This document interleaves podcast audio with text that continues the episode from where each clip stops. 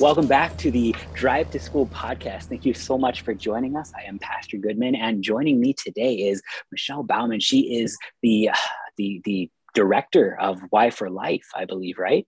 Yep, that's right. So, first, before we get in, tell me a little bit about Y4Life and why it's such a great organization. Sure. So, Y4Life is the youth portion of Lutherans for Life. And what I do is I go around uh, across the nation and serve um, high school and college youth, help them to become gospel motivated voices for life. Um, sometimes that's in person, so travel around a lot, but also we offer lots and lots of um, opportunities to engage online. We have lots of digital digital resources as well as you know the, the paper version so that you can hand out or post things. Um, but what we really hope is that you will not only become a gospel motivated uh, voice for life, but that you will also engage um, in your community as a voice for life, um, as a as a messenger of hope uh, with other young people across the United States. So that's what Y4Life is all about. It's all about equipping young people to share the gospel and to uplift and uphold lives, um, no matter their abilities, no matter um, you know how they look, what where they're from, how they speak, um, but to uphold lives because every life is valuable. I really like where we're kind of going with this. So there, there's almost two ways you could take uh, this being for life, um, because you, you can sort of take the the dancing around the narrow which is usually just in terms of uh, abortion, uh, but it could also be a lot more than that. So I, I guess that's maybe the first question: is what do you mean by saying that you are for life? Yeah. So when you're for life, you are in it for the long haul, right? So you are in it from the beginning of life all the way to natural death on into eternity, right? So as Christians, we recognize that life doesn't end uh, at the grave. Life goes goes well beyond. So when we're for life, we're for upholding life in all situations. So um, yes, we are definitely um, going to be there during discussions about abortion and IVF and things that happen at the beginning of life, even in the womb. But life issues don't just happen in the womb right? So life issues happen after birth too. They involve, they can happen um, in marriage, right? When a when brokenness enters the world, when brokenness enters our life, and it's bound to because of sin, then life issues often result. So, um, issues like divorce create life issues. Um, sometimes uh, physical disability or a mental disability might create a life issue. A, a person's life needs to be upheld and supported um, so that they might achieve the things that they want to achieve. Um, and that and that God has in store for them, right? Uh, it can include our mental health. So you know, right now we've seen a huge increase uh, in young people who are struggling with depression and anxiety, um, and so that's a life issue. That's that's a an opportunity to intervene with the gospel of Christ, with the affirmation that this life is important, important enough to pause for, to stop for, to reroute ourselves for, and to support that life, right? Um, it's not, it's, it's, you know, um, it's not the person on the side of the road that we walk past. It's the person that we that we see in need of help and we and we assist, right? Because God has placed that person in our path right it's part of our vocation now god has specifically placed dropped that person in our life and said here here is an opportunity to love and to serve. So we have opportunities all through life. Um, it can come with with marriage, um, like later on in life when you're looking for a spouse, dating, what real love is. Should I cohabit? Should I not? What's best uh, for my future marriage? life issues can happen um, with you know sicknesses with illness with cancer um, there's there's just so many opportunities to address life issues. Um, and then we've got you know some big ones too like culturally um, what do we do in the face of poverty? What about human trafficking? What about refugees? What about war? Right? These are all life issues and whether they're life issues um, that we have to address like at this moment because God has placed someone in our life who needs our help, or whether they're big picture life issues. How do we respond as a Christian to the issue of poverty, to the issue of human trafficking, to war, right?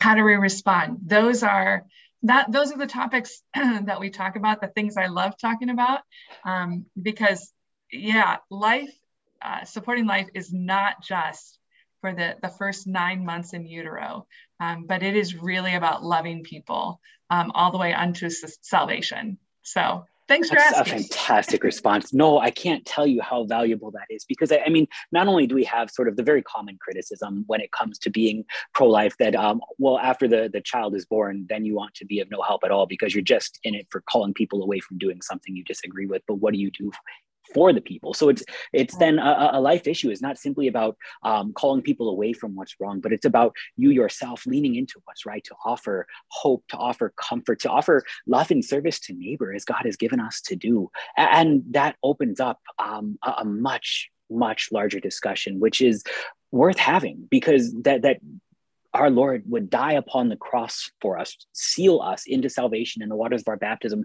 It's not simply so that we can stand outside an abortion clinic and, and yell at people, but it's rather to actually address the fact that if sin breaks stuff, how can we offer comfort both there and everywhere else for the rest of their life. You've you've raised a lot of topics that are, are on hearts and minds everywhere. Um, so it almost makes sort of the, the next question uh, a little bit redundant, but I'm going to go ahead and ask it anyway. Why should we be for life, especially in the face of all of these issues? Yeah, well, there's lots and lots of reasons to be for life. And the first one is that we we ourselves are made for life. That's that's how God intended. Um, he intended for human be- beings to live forever. And uh, with the sin of brokenness, or the brokenness of sin, um, sorry, with the brokenness of sin, that that life has to come to a, a temporal end, right? Um, death eventually results from our sin. Um, but God comes into uh, that brokenness and he refines he he reforms right? He creates life anew uh, and gives it for eternity. So we were created hand created by god. Um, and that didn't just happen in genesis. It, genesis it continues to happen today. Every child no matter the the condition in which that child was conceived uh, has been hand formed by, by God. Life doesn't exist without God interacting uh, to create it, right? It, no life is an accident. Um, and so, so life is precious because it was created by God, but it's also precious because of the very thing that you've said, uh, because it's been redeemed by Jesus, right? So, so um, the the blood of Christ um, has paid for for all people. He didn't come just to save you or just to save me. He came to redeem the whole world and all of the generations before and after him. And so um, these lives, these lives are are precious uh, to him. But but why why share that message? Because we live in a very dark world, a world that answers the questions of life right? The question, the life issue issues with the answer of death, right? So the solution to pain and suffering is often death, or it is it is a, a medication that um, that doesn't just alleviate it, but but um, sends us into oblivion, right? The answer the world gives is not an answer of hope. And so, as people of life, we have a message that is desperately needed in today's society. Um, and whether that message comes from a five year old child who says, You're special to me, I love you, or whether it comes from a, young person who reaches out and says, I care about you and I want to help you get help. Right. Or whether it comes from an adult uh, who says, you know what, I love you enough that I'm, I'm, I'm going to pull you out of this situation or correct this behavior or provide a home for you. Um, these are all uh, messages of hope. So that's that's why we're for life. That's why we need to be for life because the world is thirsting for our message uh, in a very very uh, dead and dark place. So we are the light, right? Jesus says, "You are the light of the world." Uh, he sends us out and, and we carry the light of Christ, the light of life in us. Um, and, and we shouldn't let the darkness overcome it. Jesus says it won't. Right. Um, because yeah. we, we talk about this. Um, you know, in a place where at a point we can agree with the rest of the world, but we keep talking. So it's the place where the, the atheist and the Christian can sit down together and agree that things die. Um, and the difference is that that we get to be a lot more honest about it. Like we don't have to make friends with death.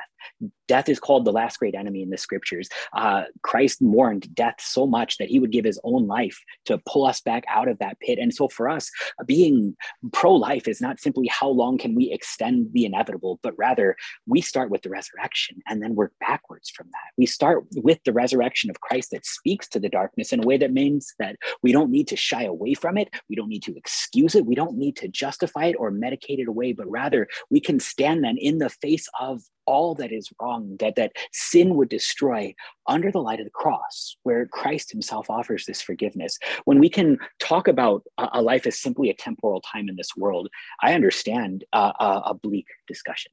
Because really, if all I have are 80 years, if I'm lucky, family history would say otherwise less. Um, then you introduce my own sin that breaks so many things because i wish that brokenness was just sort of like something i could blame other things on. I'm the i'm the sinner breaking this stuff. And so you sooner or later you have to despair look in the mirror and say would the world be better without me? Um, in the face of uh, so much hardship in the world i understand why people are afraid to bring new life here in the face of war and trafficking and all that is wrong. But when we start with the resurrection we get to say first and foremost the last enemy has been defeated. The darkness doesn't get to win. It is already lost. And so, yeah, it's going to be a tough road, but here's the thing we don't walk alone. And so, going with Christ, going with hope, it's a different discussion to be pro life. Here, it's not simply can we encourage other people to carve out a little bit more time, but rather has Christ carved something out of an empty tomb? Uh, when we start here, it, it, it's a much more joyous discussion. Um, I'm really excited to kind of see where we can start to talk a little bit more about this because we, we already touched on a lot of topics, but I don't know where would you want to go next? Um, yeah, well, you know, definitely we could talk about how to be that gospel motivated voice. We could talk about, you know, how how does our approach to life how does it differ from the the the approach that the world has? Um, and even other pro-life organizations, right? Um, I think there's there's quite a few things that we could we could talk about there, but we could also talk about a topic. So, you know, whatever whatever you you know, whatever your youth want to talk about, that's what we'll talk about. So I love it. Well, Michelle, thank you so much for uh, for joining us today in the Drive to School podcast. Uh, tell us about you have a website, right? Just in case somebody wants to know a little more. Yeah, so you can check us out at y4life.org. Um, we we have lots of resources on there that are downloadable. We have some videos as well. Um, but then there's also a list of events so you can can get connected with us. We have a, for those online resources and then those for those in-person opportunities. Um, but we also have an app a Lutherans for Life app. So if you go to your app store and you download Lutherans for Life, um, you'll see that there's a Y4Life section on the app that's specifically designed for you. Um, in addition, we do have a podcast. So if you look up Youth for Life podcast, uh, you're going to hear about different life topics. Uh, each one is, you know, somewhere between 45 minutes and an hour long. Uh, so you can, when you have more time or listen to it in segments, but we try and address different different topics that you might be facing um, or different um, maybe ideologies that you run into um, that you you want a for life response to. So so yeah we would love to have people join us on those platforms uh, to learn more. Awesome. Well thanks so much for joining us today on the drive to school podcast and i uh, can't wait to talk to you again.